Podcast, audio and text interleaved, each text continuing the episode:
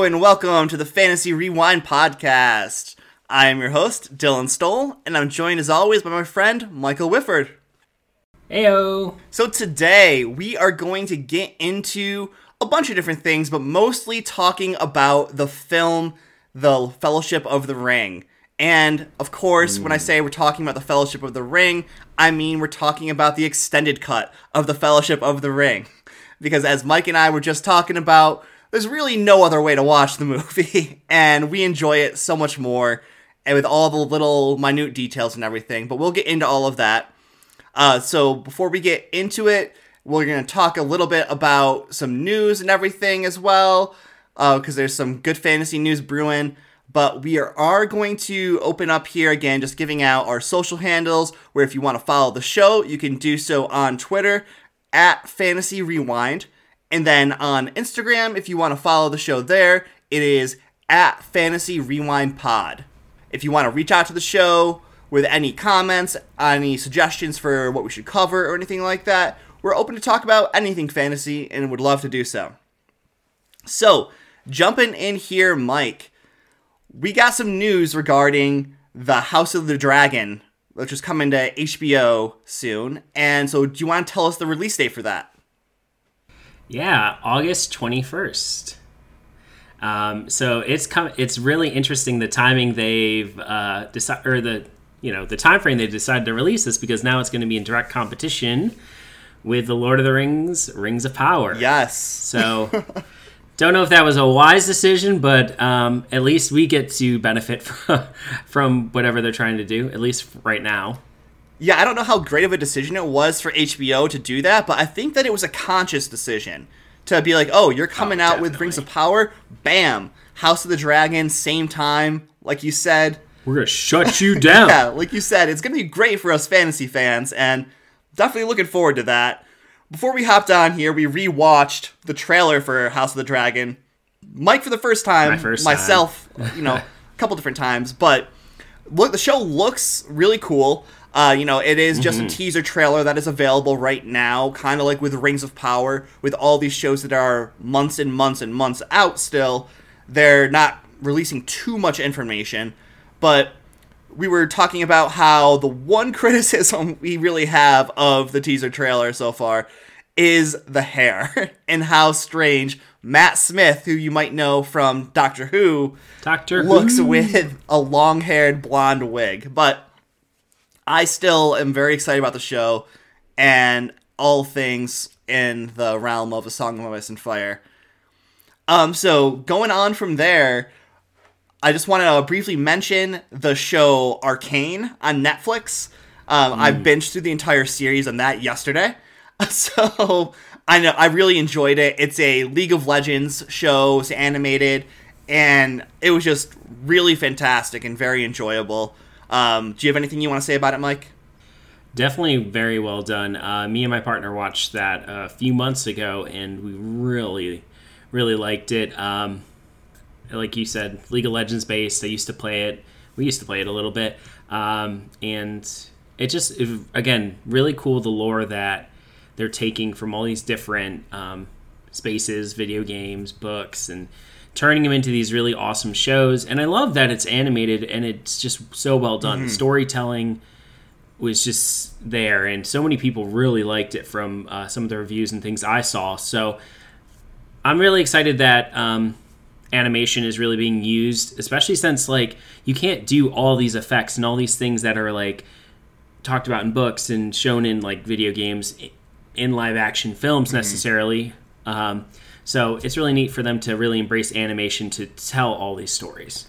Right, and just like if you do go about trying to show certain things in live action with like CGI and everything, sometimes it's not the best result, and you have people kind of doing a little cringe like you just did there. Yeah, but doesn't always age very yes, well either. exactly. Whereas like the animation, you know, I don't know, like some some aging of it doesn't really work that well either. Like talking about like Rankin Bass, but then again, you can do some really yeah, cool but stuff I mean, with it. Yeah, and I, I would even I might argue that a little bit, like thinking about like the Last Unicorn, which was an animated fantasy movie from forever ago, maybe also done by Rankin Bass. I don't know, but that was very well done, and I still think it holds up kind of well. Yeah, I mean, That's a, yes, an entirely different discussion. a- we could we could have a whole podcast on uh, animated Animated shows? uh, shows Yeah, and we could. movies. Because I mean, you take a look at like Dragon Ball and stuff Right. like that, and it's still good for the most part. For the most part, yeah. Outside of like 15 episodes on the same fight. um, moving on though to the next little bit of stuff we're going to talk about here is I recently just purchased uh, what's going to be my next series that I'm going to take on, which uh, was the Six of Crows uh, duology here. So what we're gonna I'm gonna be doing next is right now I'm reading Wheel of Time. I am more than halfway. I'm like probably 75% of the way done with Crossroads of Twilight. And once I finish Oh, nice. once I finish uh, the Wheel of Time, I'm gonna go on to read reading the Lord of the Rings again, and I'm gonna supplement that as well with the Six of Crows duology here. And so I'm I'm looking forward to my fantasy reading for like the next several months. so, uh, but what are you doing as far as your reading goes, Mike? So I am still um, getting th- listening through uh, Lord of the Rings, or sorry, Wheel of Time, and I've started picking up a couple of podcasts, like lore podcasts on Lord of the Rings, in anticipation of moving into uh, Rings of Power in the future. And so, after this book on uh, in the Wheel of Time, after I finish it up, which I'm pretty sure I'm still on the same one I was on forever ago. Um, I am going to probably switch over to uh, Lord of the Rings, and then I'm going to go into um, Mistborn, the Mistborn Ooh, series. And so I, I think that's the direction I'm heading in right now. I'm still also reading, finishing up the Sandman series, um, as well as you know every other book I have on my to read list. But um, I think that's kind of the direction I want to go. Is I'm going to do Lord of the Rings next, kind of take a pause on Will Time, Lord of the Rings next, uh, and then get into uh, Mistborn and read through that. Either Mistborn or Stormlight Archives. Haven't decided yet, but it's going to be one of the Sanderson. Well, if you go with series. Mistborn, the first trilogy is at least complete, so you can finish that up. Yeah, I know. Well, no, there's like. Oh, I know, I know. I was saying like the first trilogy within the Mistborn series because Oh, there's you know, yeah. multiple multiple timelines there. All right, but that's enough chit chatting about other things here. Let's dive into the Fellowship of the Ring. Go for it, Mike. I wanted to just kind of go and do the uh, um, the intro here. I'm not going to do any of the Elvish because I would butcher it. The world is changed. I feel it in the water. I feel it in the earth. I smell it in the air. Much that once was is lost, for none now live who remember it.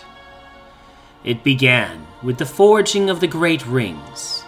Three were given to the elves, immortal, wisest, and fairest of all beings. Seven to the dwarf lords, great miners and craftsmen of the mountain halls. And nine, nine rings were gifted to the race of men, who above all else desire power. For within these rings was bound the strength and the will to govern each race. But they were all of them deceived, for another ring was made. Deep in the land of Mordor, in the fires of Mount Doom, the Dark Lord Sauron forged a master ring.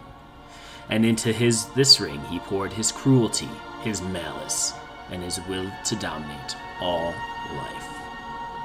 One ring to rule them all.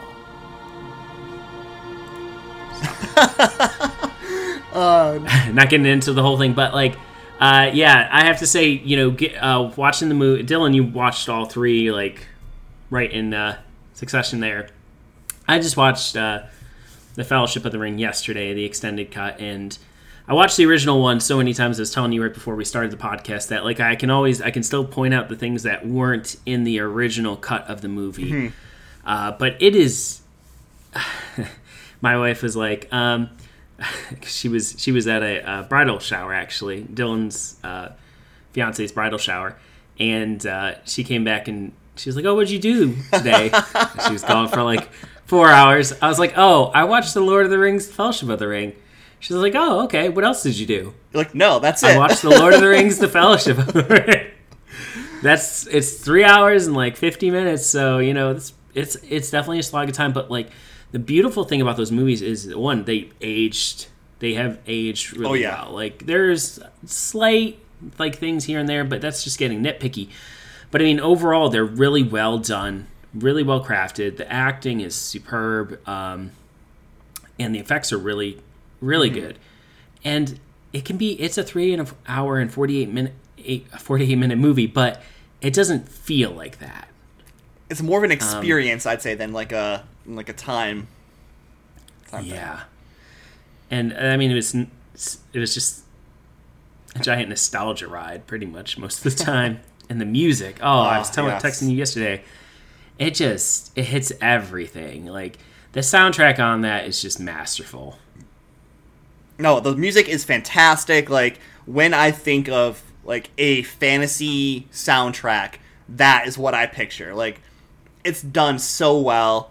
Like when uh, we were doing our D and D campaign, like at the start of the pandemic, we did a D and D campaign virtually over Zoom and everything, and like I'd play at some points like Lord of the Rings soundtrack in the background to set the mood, and like it's just so perfect for like any fantasy, like any high fantasy setting and everything, and like it's not there anymore, but like I remember watching the original movie, like the original cut of it on VHS and just like finding the car that was driving by in the background and everything and doing all kinds of like fun stuff with the movie itself. And then once they came out the extended cuts like it was this huge big deal. And like I ran out and bought them all on DVD right away. And oh man.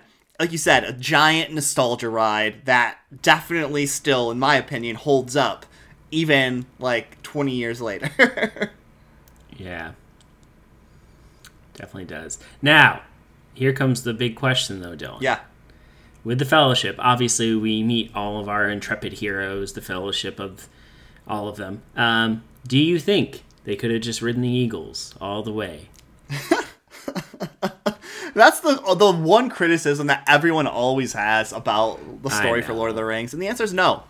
Uh, you couldn't just ride the Eagles all the way over, um, because like as great as that battle is later on in other movies with the Eagles versus the Mm-hmm. Fell Beasts, like it just wouldn't have worked. You'd try and do that, and you just see wah, wah, coming across the sky. It'd be it'd be nuts, but no, that would not have happened. Um, you see, Just see all the animated, like, or the memes and all the animated things that. yeah, it's like Lord of the Rings over in ninety seconds, like with the flight there. Mm-hmm. Um, because the Eagles they just hold themselves apart from the world. They don't tend to get involved, even though like you could argue, yeah, you know, Sauron is a big enough evil that they should have gotten involved. The, that's not the point of the Eagles. The Eagles are not like a kingdom that would be like ruled over by Sauron if he did come to power. Although he probably would. Oh, he would have yeah, he probably them. would hunt them down and kill them. or mutilated them and turned them into some fat, like, Yeah. dark. Well, like when you think about how like the orcs originally are like twisted elves as like their origin, which you know isn't in Fellowship of the Ring, but um, I'm sure he would do something similar to the Eagles, and Sauron would not have been contented with just Middle Earth. He would have expanded beyond, and I I believe he probably would have tried to take on Valinor if uh, he was able to you know, conquer Middle Earth if he could get to Valinor. I don't know if he could or not. Yeah, there's yeah. There, I mean, there's so much like J.R.R. Tolkien did such a beautiful job building this world off of a language, and but there's just so much lore and everything else that I don't I don't know the answer to that one. Yeah. to be honest with you. Yeah, I, it's been so long since I've read the Silmarillion, and I'm, I'm that's why I, like when I say I'm gonna reread Lord of the Rings, I'm gonna start with Silmarillion, then I'm gonna go into the Hobbit, Yeah. and then I'm gonna go into the main trilogy. But like, it, I Mm-hmm. just don't remember like if you can actually get to Valinor by sailing to the west, um, out of the Grey Havens, or if it's like a special thing like where you have to be like invited and like take the boats or or whatever to get back over to the Undying Lands there. Um, but talking about Fellowship of the Ring here, like you have such an incredible story because, like you said, it is the start of this adventure, and it's actually my favorite of the trilogy because of that. I would, yeah. Um, and I would I, at least movie wise for me, I would say it's my favorite. Yeah.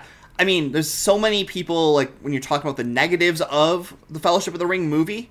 Um, even in the extended cut, there's no Tom Bombadil, there's no Goldberry, you know, there's no Barrow Downs yeah. and stuff like that. But you have other things that just happen within it that are still so enjoyable. It's not a perfect adaptation, but it is still uh, a very, very well done adaptation. I mean, it keeps the, everything very interesting throughout the movie. There's no points during it where you're just like, okay, this is like slogging. It's you know going too slow, or like that was too quick. Like I don't understand why they're here. Like it really takes its time, but it doesn't take too much time. You know what I'm saying in terms of its pace and the things happening. Like you have these very small moments of peace throughout. Mm-hmm that are quickly interrupted by some kind of peril or somebody some something trying to get in their way. And in those little short times they're doing such char- great character building and uh, creating chemistry between the fellowship to really set up like why the other two movies happened even after the fellowship uh, breaks apart. So real quick one thing that i found very interesting which i never noticed before until like i recently saw something about it was how little interaction Legolas has with Frodo. Oh, Not just even yeah. in Fellowship of the Ring, but in the entire trilogy of the movies. Yeah, well, even Gimli and like Frodo don't really. They talk when they're going through um, Lothlorien. More. They talk in yeah. Moria. They talk okay, more, yeah. way more. Um, but it's really funny. So sticking with mm. Fellowship, do you know how much Legolas says to Frodo? Uh, just when he's like saying he's going to go with him. You have my bow. That's all he says yes. to him the entire trilogy. But that is uh actually uh, sorry the entire time of Fellowship of the Ring. That's all he says to him the entire movie. And like you said, it's almost four hours long. Um, yeah. But huh. I thought it was so interesting because like you never really like think about that. But um. No, you wouldn't have. And I think that was something like rewatching it. Something I noticed was really the inter- the heavy interaction between Gimli and Le- like Legolas, and mm-hmm. like they really did a good job setting like building that friendship.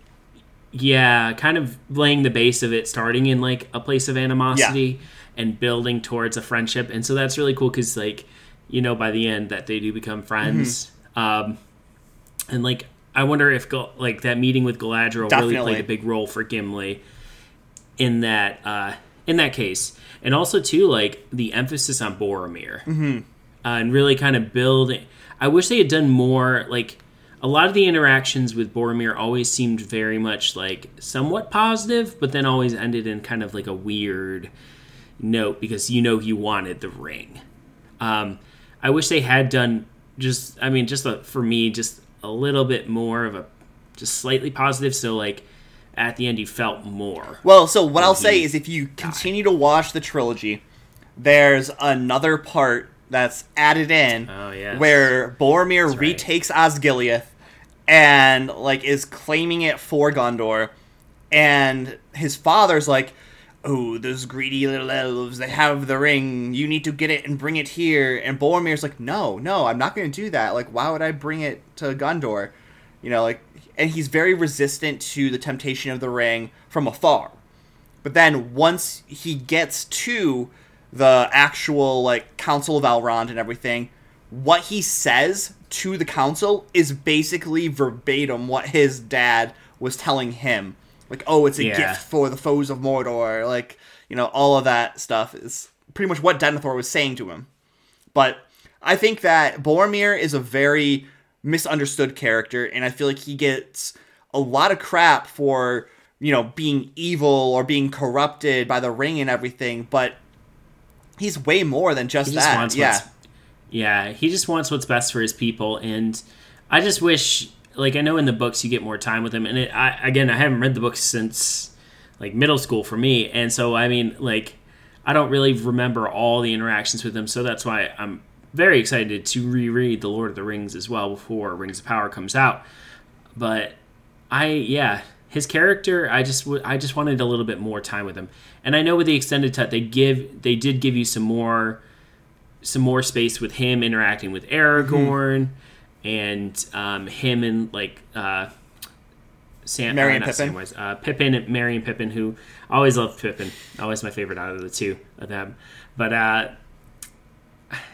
I just I just wanted some more time with him before the end there, and so then you just felt a little more emotionally invested with his character. Yeah, I mean, like for me, I think the extended cut does a very good job on making Boromir a little bit more human. Where, like you said, it does add a lot more to his interaction with Aragorn, and that's the most interesting dynamic to me because of them both being men of Gondor. Even though Aragorn, you know, isn't really, you know, technically from Gondor because he was born out in the Yeah. wilds, and even though he's the rightful king and all that. Um, but it was such a very interesting character Boromir is, and I feel like Sean Bean did a very good job, you know, portraying him. And. Unfortunately, Boromir is just another one of the characters that's a check mark on Sean Bean's death list. but I know Uh, he's got a long list of that. yeah, Uh, but it's still such a good, such a good movie, such a good character and everything. Um, talking about some of the other things that were done in the Fellowship of the Ring, there was since you just watched it yesterday, was there a particular scene that stood out to you that you thought like really encompassed what you loved about the movie? Um, oh man, there's too many. There's quite a few actually, to be honest with you. I think at the beginning in the Shire, um, just I want to take a step back and just say how much the Lord of the Rings movie and novels influenced all the fantasy writing we've seen. Oh, 100%. since. Yeah. Um, but just the beginning there in the Shire and um, you know the whole party with Bilbo and Bilbo eventually leaving, and then even the, the, I really liked the extended scene there where uh, Frodo's in the in the bar with Samwise, and you know they're having a couple pints or half pints um, of ale, and you know you just see like how much like Frodo's at home there. And I think that was such a great scene because he gets thrust into this whole adventure. And uh, the entire time you're like, he he really wanted to be at home. It wasn't like Bilbo where he's like, I want to go back out and have an adventure. Like he loved the Shire and he wanted to be there. And it, as the events unfold throughout the series, you're just like, wow, like even though he wanted to just stay there and be comfortable and he's doing all of this thing he's going through all this adversity he's taking all this all this pressure by carrying the ring and it really makes you appreciate his character and some of the choices he makes. And so that was that was a big thing for me. Plus like i love that it sets up the dynamic between sam and uh, frodo which develops throughout the series and I, I really do think that an extra scene really just added just enough to their like dynamic um, to really sort of explain why they uh, like why Sam did the things he did and why he was so uh, bent on protecting um, Frodo. So You know, I feel like starting off in the Shire is, a, of course, a fantastic literary choice by Tolkien. Um, also, you know, great choice to like kind of ground the series, and like here is what is at stake. You know, you have this this free mm-hmm. folk who are very peaceful, very calm. You know, just kind of like celebrating and living life, celebrating a birthday mm-hmm. party at the start of the series. You know, and then it, all of a sudden it goes down and you know they have to go on this giant adventure to destroy the ring but setting up the stakes of okay here's what we're fighting for. Here's what we're trying to you know preserve is so good.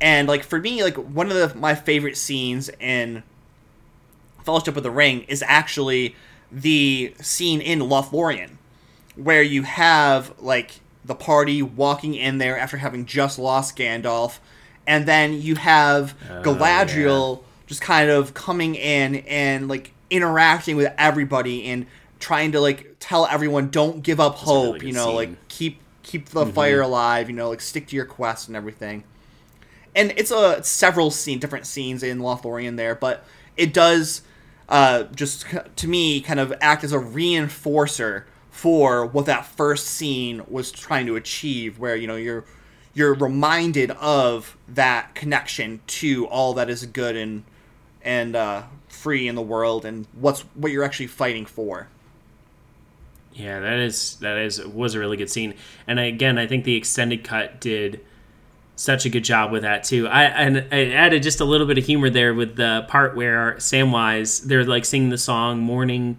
Gandalf's Loss" or death, Mm-hmm. and then Samwise is like, "Oh, there should be there should be a verse about his fireworks." fireworks." And then he just starts singing it. I'm just like sitting there, like I forgot this was in here. it's just so good, but it just shows like the meaning of even Gandalf. Yeah. I mean, and which is just so important. And I, you know, if this was like, oh man, like 15 years ago when we first watched this, or however long ago when we first watched it, uh, I'd probably go and say like scenes like the Mines of Moria, or well, that would probably be That's- that's up there. the That is up there. Moria. I mean, it is the fighting scene is awesome, but like now rewatching it, it's all these all these little scenes where they were having interactions as a group and you were just starting to get more into their relationships and who they were as characters like those meant more to me this time watching through than i think i ever really paid attention to maybe before um, and I mean don't get me wrong like I still love the the Khazad-dûm bridge scene with the Balrog and Gandalf Oh. you shall not pass you shall not it's pass! such an amazing scene I love that scene a lot too is. iconic Oh yeah, Iconic. but yeah, I think that the highlights for me of Fellowship of the Ring and what to me sets it above the other two films isn't the action scenes. For me, it's all the world building. Mm-hmm. It's all like the the hero's journey Yeah. scenes that you get throughout it mm-hmm. that build upon the characters and make you fall in love with these characters every time you watch it. And that to me is what keeps me coming back to that particular film, that particular series and just yeah, that world in general. Yeah. I'd agree 100% with that. It's because of because this movie is so well done, it's the other two can do what they do where they focus more on just the action because you already have the motivation set up. You already have what's at stake set up. And so you don't really need to keep going over that stuff as you go into those other two movies. You can really just focus on you know, building towards this giant climax at the end. So, getting into some questions here for you about Fellowship of the Ring here. Oh, well, wonderful. Quizzes. No, I'm not quizzing you about like what happened. I know, Like, it's yeah. okay. Okay, so I asked you like what your favorite scene was for their for the movie and Mhm. everything like that. Um, was there a particular scene that you feel like didn't hit for you, or what are your thoughts on that? Um, I would probably say, mm, still the interaction between um, Gandalf and Saruman, like when Gandalf goes to seek his counsel, mm-hmm. and you know they start fighting and stuff. Like one rewatching that, I was like, you know, it was really cool what they could have done without doing like wavy CGI lines for magic and stuff. Like just the force of power and the music, like that really drove home what was happening there. But I just I wish there was a little bit more in there about and I know you get thankfully like when they did the Hobbit, you got a little bit more of Saruman and you got it oh he's he's starting to turn a little bit away from the forces of good, but like just a little bit more of his reasoning and his understanding and trying like trying to convince Gandalf. Like he just he just like sitting there Gandalf's like, okay, I'm gonna go, and then he just starts closing the doors, and he's just like, join me, like, okay, why should I? you know, we've been fighting this evil for so long, like, you know, give me this big old speech on all the reasons why you think it's better, and he just doesn't really, he just says it's like a hopeless cause, and I don't know, maybe just something more to make me see why he would want to veer in that direction. Yeah, so to me, like again, that is one of the the weaker scenes for Fellowship of the Ring, uh, and one of the reasons I feel that way is because like how out of place it seems when compared to the rest of the, the not just the movie but the rest of the series, where you have this wizard on wizard battle, but just like the way that it's done with Saruman kind of like spiraling Gandalf up the tower at the end there, it's really cool looking visually. But I was like, Yeah. was he gonna die? Like first time I watched this watched the movie, I was like, is he gonna slam into the tower and like die or what's happening there? And Yeah. then uh, of course no, he's just on top of Orthanc and just you know chilling up there waiting for the the eagles to come and rescue him and everything. Um, but yeah, I think the motivation for Saruman has always been one of the weaker points of it. And for me, like what I got as like his motivation was just that he feels like he it's self-preservation almost. Like he doesn't feel he can compete against Saur- Sauron, so he's going to just kind of join him and be on the winning side. It's like, "Oh, you're bigger and stronger than them. Let me put my cards on your on your uh, table over here." So, Yeah. that's what I But I mean, to just completely like, because I mean, the wizards were placed there to help preserve the races of Middle Earth, and and then you know you join. Okay, I'm gonna join his side, and then it's just like rip all the trees up. Let's create some weird like things, like basically a complete betrayal of who his character had been for centuries, Right. or who he was for centuries. So just maybe even a flashback of seeing some of the like I would have loved to have been able to story. see some good Saruman. And I know we get that in some of the in the Hobbit, and that is but just a yeah. little bit. It's still Yeah. it's still kind of like tainted. So Right, like you said, like for me, like when I don't know, we're talking about Fellowship here, but when we're looking at the Hobbit movies, like the scene where you have Galadriel and Elrond, or no, Elrond wasn't there. It was Galadriel, Saruman, and Gandalf going and fighting like the the sorcerer, the necromancer at Barad-dûr. Like that scene there is like the one scene in the entire like universe that we have on film so far where Saruman is acting good, but even in that scene, you get the sense like, oh, what did I just do? Like I I can't do this. I need to change sides. Like you see those seeds of doubt being planted even in that fight. yeah, But yeah. Okay. Uh, going back to Fellowship here, like one of the things that is a is a little bit of a common complaint as well about Fellowship of the Ring is that the entire movie is them just walking. But I think we've kind of covered like why we feel like that's not a bad thing, because it does set you up on this actual journey, and part of a journey is walking. But part of what happens during that long walk is growth for the different characters and the bonding and the fellowship, becoming friends and everything like that. What are your thoughts on the, the walking complaint?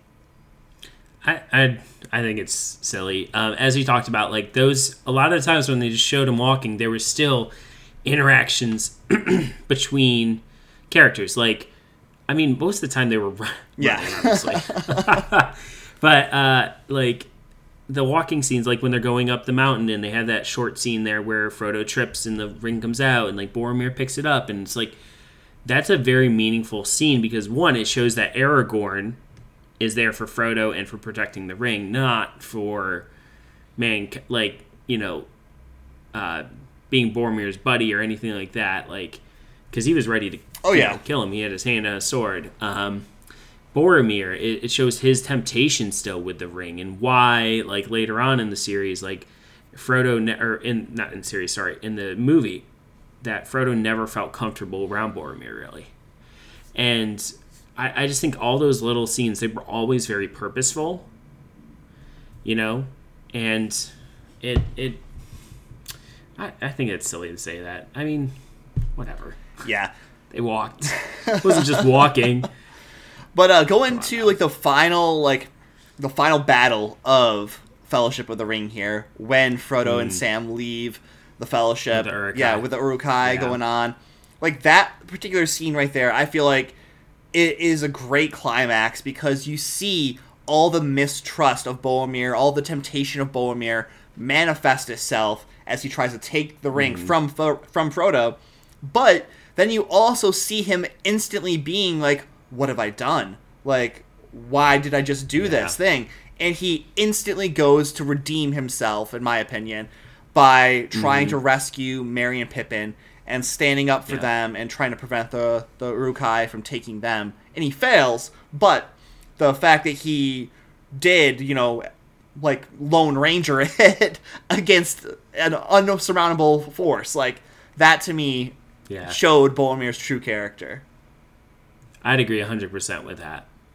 I think that was a great redemption for him after he fell to temptation. And I and I think you bring up even you were if this wasn't your intention, but you brought up such a great point like there were so many scenes in this movie where people were tempted, mm-hmm. usually Boromir. Usually Boromir. But I mean, also, I mean, but also like Galadriel, yeah. Galadriel and Gandalf mm-hmm. All were tempted at certain points, and it shows just how Aragorn. like uh, yeah, Aragorn as well, just how desirable the ring was to people, and how special halflings were. These unassuming creatures that everyone wrote off, like. When Elrond was talking to Gandalf about who's going to take the elves' place of protecting Middle Earth, and he's like, "Dwarves, they care nothing about you know what's happening to people." Man, like they don't even mention. like Not for nothing, but hobbits weren't really warriors. I know, but I'm just saying. Uh-huh. like they didn't even like mention them in this like as like a group of people like that were involved in this. So I don't know. I just thought that was really interesting. Um, that all these people, all these big, powerful people, were so tempted by this, but this unassuming hobbit, ne- like never really was. And see, I think You know, that's at least point, though. Consciously, was. is that like you have like the this person who or like this I don't know I want to say a race of creatures, race of race of characters because I don't know if every hobbit would have been so resilient, but you have this character who is this unassuming, um, purely good person who is able to resist the temptation of evil for so long. And I mean, watching the series, there's a lot of times where Frodo is tempted by the ring, and a lot of Yeah. times where he's putting it on when he shouldn't be, despite warnings. Um, but at the same time, Yeah. like I feel like he resisted so much more than anyone else would have been able to because of just the pure goodness in his heart. And although, like after watching the series, I was like, "Damn, Frodo kind of sucks." the whole after the whole series is done, but Yeah. he is being tested way more than anyone else, and like it's hard to keep in mind the actual strain that is being put on him. And like that's why, like when you that see him, turns people Yeah. so quickly. that's why, like when you see him putting on the ring and everything like that, um, and the fact that he was able to resist doing so for so so often, it's crazy to think the distance and the time that he actually was able to hold out against evil. Yeah.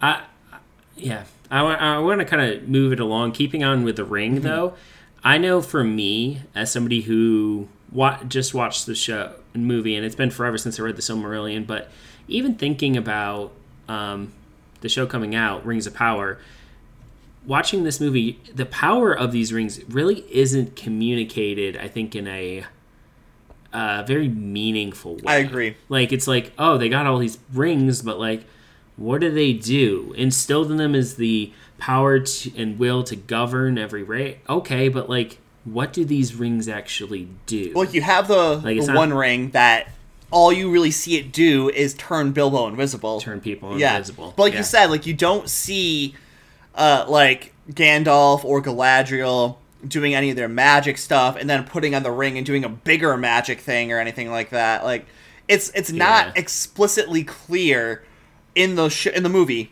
um, exactly how this ring makes them more powerful. But yeah, that, I agree. That could have been done better. And also too, just this is kind of just a slight plot hole, and maybe you'll be like, "Oh no, this is why." But if the whole thing is is like Frodo cannot put the ring on because then they're gonna know exactly where it is, like, but Bilbo was putting it on and off for years.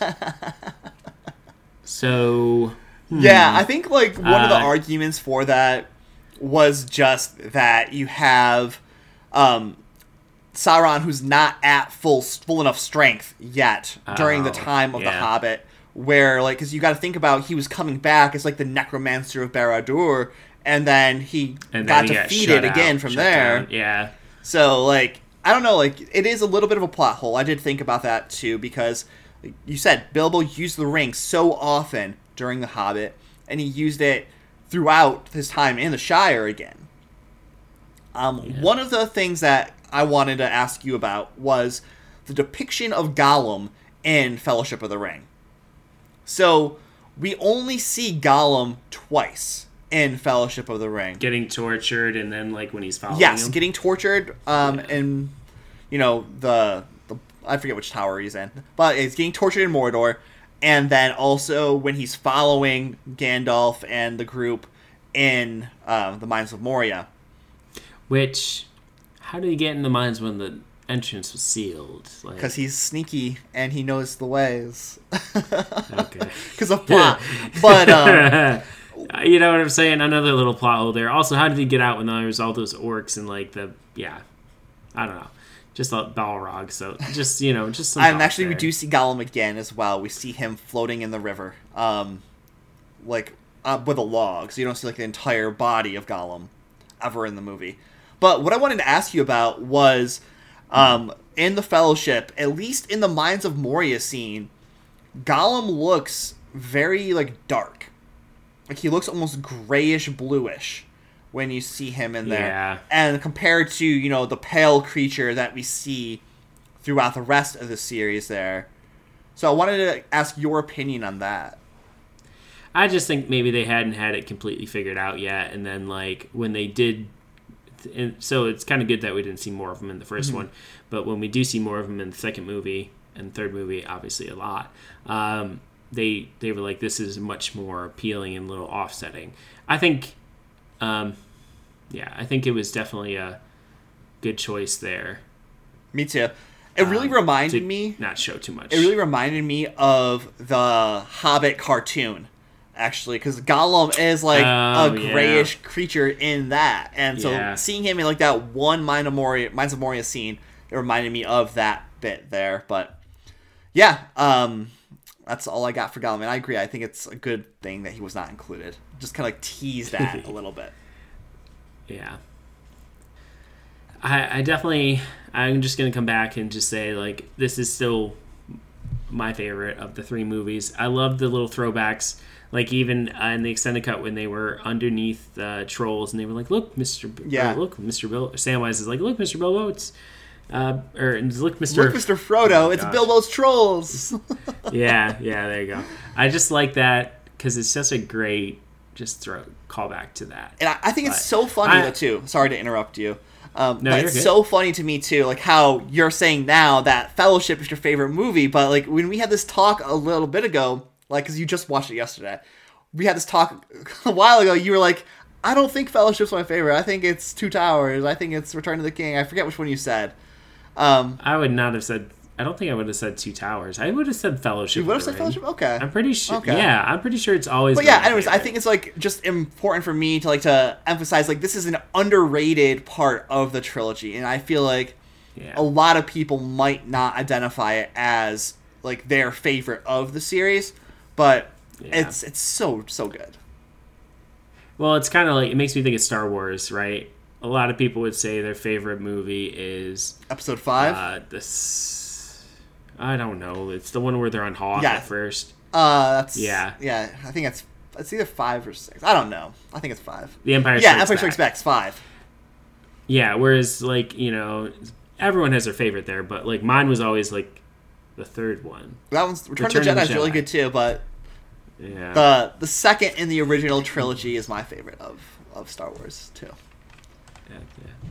Anyway, uh, yeah. So, I it was really great coming back in uh, watching this. I think um, we'll definitely do one another episode on Two Towers and one on the Return of the King. Kind of talk about those. I think it'd be cool. It'd be neat to uh, again have somebody on maybe to talk about those movies or those books that would and how they were really important to them, or if someone who hadn't maybe seen them before watched them. Uh, that'd be cool too. So Yeah, that I don't have anyone in cool. mind for this. I, I I don't know. Like I don't know if like Alexis would be down because I don't. Oh, no. She would, she's like, these movies are three hours long. No, thank you. And then when I was like, no, it's actually like closer to four hours. like, no, that's not happening. Uh, so she will not. She would not be one. I don't know. Maybe I'll talk Um, with Amy and see if she would. Yeah, or if any listener is like super passionate about these movies, like absolutely send us a DM. Uh, we can maybe ha- set something up there. Or if none of you are, that's fine too. Yeah, we'll have this conversation uh, if it's the two of us, or Yeah. if we want to get a a third person in here for an even broader discussion too. That'd be cool. yeah. All right, but I think that's gonna wrap up our little discussion here regarding Fellowship of the Ring, and just ending again saying how much we both just absolutely love the movie, and really looking forward to uh, to more Lord of the Rings discussion in the months to come. All right, Yeah. well, with that, this is two nerds signing off. See ya. See ya.